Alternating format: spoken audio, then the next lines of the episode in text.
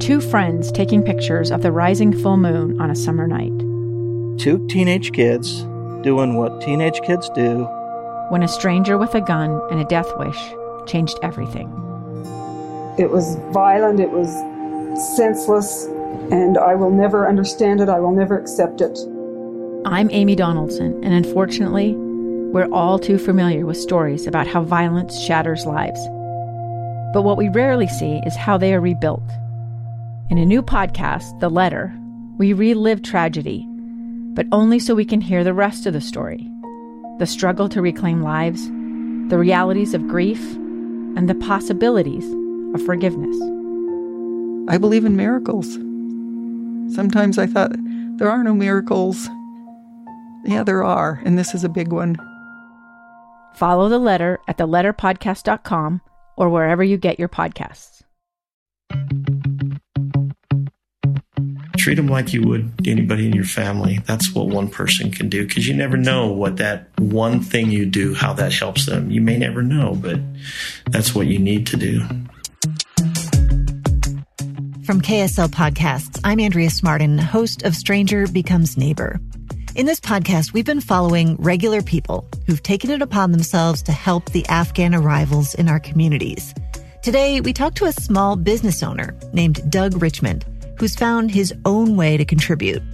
Through church connections with Jenny Hua, Doug and his wife Corey met the Mohammadi family. The Mohammadis invited them over for dinner, and the father, Amon, explained that he was a commander in a counterterrorism unit working with Americans. Because his work put his life in danger, Amon and his wife came to the U S with their five children, where they found safety. But Amon struggled to support his family and was traveling a long distance to get to work. Hearing Amon's story, Doug was deeply moved and realized he could help. Doug owned a small business as an electrical contractor and was about to take on a big project, updating the lighting and power systems in Salt Lake City schools. He decided the best thing he could do for Amon and his family was to give him a job. We heard their story and how they got here and why they were here. Excuse me. That grabbed my heart because I know what that must have been like for them to do what they did for our military over there. And then they shared with me how they got here, and, and I saw a letter from the State Department about the Mohammadis and how they had served our military and our people over there. And that's an integrity that is uh, beyond reproach and just amazing to me. And so that that gave us a connection and, and a feeling that we had some good people here that we wanted to stay connected with and learn and learn about. And so we just talked, and we, we that night, and they fed us an amazing dinner, and we all sat on the floor and ate together and just laughed and played and sang and danced, and we all danced. And it was just an incredibly bonding experience, and we just fell in love with them. And so that's when we decided, you know, maybe we could do something more. When you say... When you started to talk about his story, it, it brought up something emotional for you. What was it in his story that really struck you? What he did for our military and how he put himself at risk, his life at risk, and his family's life at risk to serve. And having been retired military myself, it's there's a bond there that it's hard to explain. But that is, uh, here's a guy that put his life on the line every day for our soldiers, and he didn't have to do that.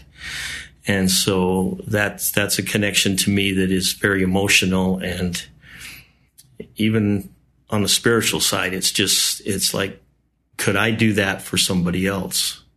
And so we knew, we, we left that night just feeling like we had just met the salt of the earth, the most amazing people. Did he tell you anything about why he did that? Um, we've talked a little bit. We didn't really talk about it that night, but we've talked over the, the last year and a half or so about some of that stuff and their experiences. And because it was the right thing to do, it was in his nature, his culture, their religion, uh, that you help other people. And he knew you know, the evils of the of the Taliban and what they were doing over there, and he wanted a better life for his country and for his family, and so that's why uh, I believe that he was doing it. So what he wanted was aligned with what Americans wanted. Absolutely, yeah. Oh, no question. Mm-hmm. Did you know you wanted to help, or was it meeting Amon that started it for you? No, we talked about helping before, uh, and that's why. Uh, through Jenny and stuff. And, and that's, that's actually because of Corey, my wife. It was, she had got involved with Jenny helping and doing different things in service with them, and which led us to this meeting. And uh, Corey and I talked about it, and we knew we wanted to help. We just didn't know exactly how to do that until this, this day. It, it just seemed, uh, you know, fortuitous, and, and, um, that I had an opportunity that I needed help. It just seemed to be a natural fit, that it was it was just meant to be. So the first step was you hired him on, or did, was there any, something before that? Well, we just talked about it, and he he's wanted to talk over with his family and decide. And then uh, a day or two later, he said, "Yeah, I'd like to come over." So I hired him and and a, a gentleman named Mubarak that uh, that's part of that community that came over. They all served together in Afghanistan, and uh, we just put them on one of our commercial jobs to get, you know, to get them acclimated to what we do in construction, and and knowing that we had this this school project coming up, uh, to see if it was, you know, let them see what we do, see if it was something that would that they would like to do, and it was a good fit for them, and if it was a good fit for us, and it just worked out spectacularly. Tell me about the nature of the work and how much training is involved. Well, we can train on the job and get them licensed. Uh, but it's, you know, they start out as helpers, and they learn, you know, what in construction, what you do. We do new construction and commercial electrical work. And, and so they, they just start out as laborers, and, and then we progress and bring them up as, as their experience in licensing. So this is like putting in wiring to new construction. Correct, yes. So, mm-hmm. Mm-hmm.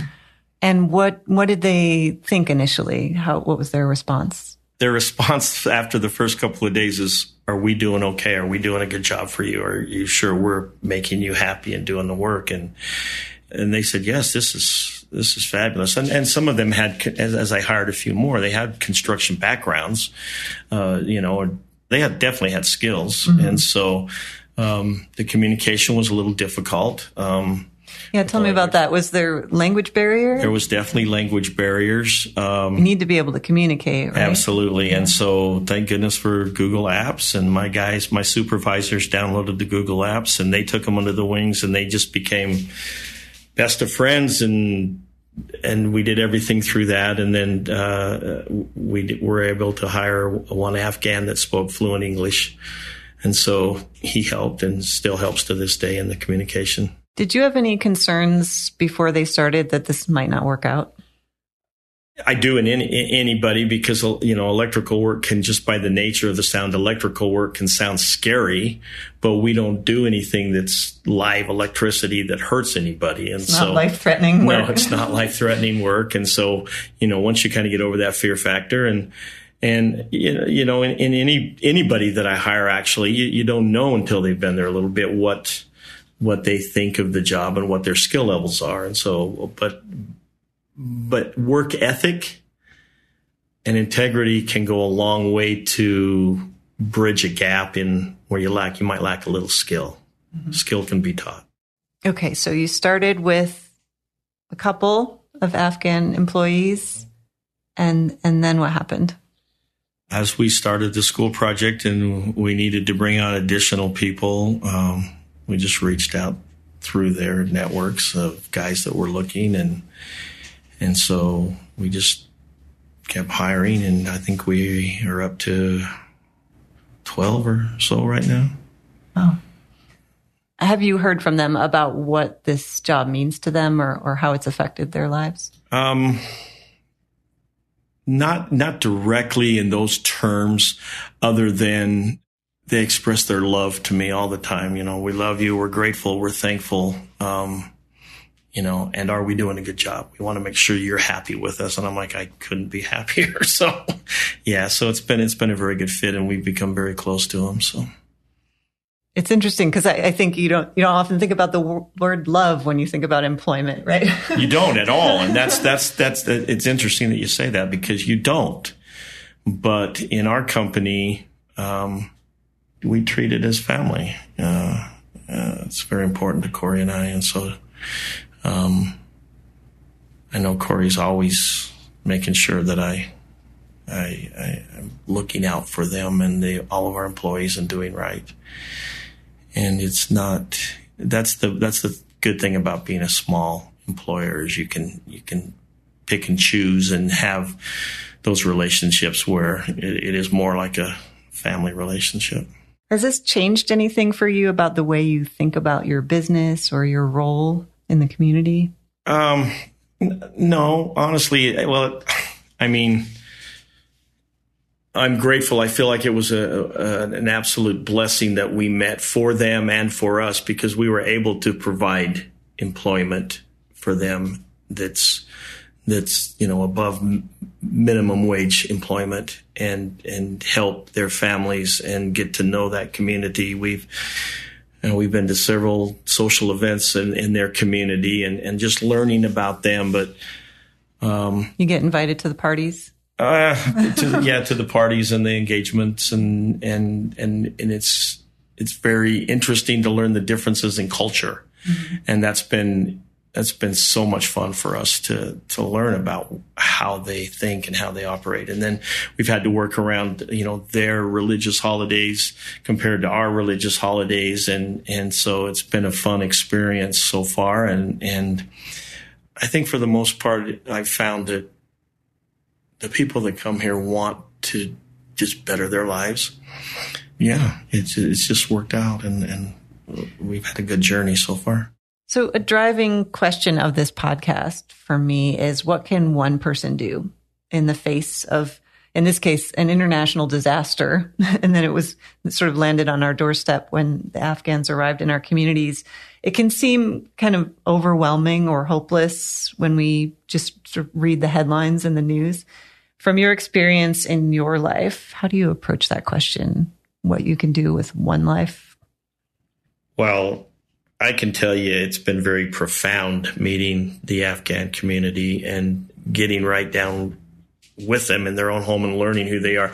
Because you, as a day, as you go through your day, you you hear about it, you see people around, especially, you know, different cultures, not just the Afghans, but when there's the language barriers and, and they're in a new place. And, and you, you stop to think, what would that be like if it was me somewhere else? You know, we grew up here. We have these benefits and we don't know what it's like in other places. So when they come here, how difficult it is for them. And so then, then so what can one person do? Just first off, show love and compassion to to their existence as human beings, and that they're here. Uh, those that are here that are working, they're trying to better their lives. So, you know, if you see somebody struggling, just ask them. Or if, if a Jenny comes into your life that's out there every day doing it and says, hey, you know, we could use some help. We could use some clothes. We could use, I know uh, her and Corey got us together uh, a year or so ago, and we went down and did a big shopping thing with them down in Utah County. And we took them through the stores and helped them, helped them shop and show them how things were. Just think of how it would be as one person if you were in another place, rather by choice or not by choice, how it is in the in the Afghans. A lot of times they, they, it was life-threatening to stay where they were. So they're here, and now help them, uh, like treat them like you would anybody in your family. That's what one person can do, because you never know what that one thing you do, how that helps them. You may never know, but that's what you need to do. Thank you so much. You're welcome. This bonus episode was produced by me, Andrea Smartin, and Nina Ernest. Mixing by Trent Sell. Cheryl Worsley is our executive producer. Thanks for subscribing to bonus content. It helps fund our work on more podcasts like this. If you could also give us a rating and write a review, it will help more people discover the show. And if you like us, tell your friends. For more on Stranger Becomes Neighbor, please visit our website, stranger becomes neighbor dot com. Thanks for listening. Stranger Becomes Neighbor is a production of K S L Podcasts.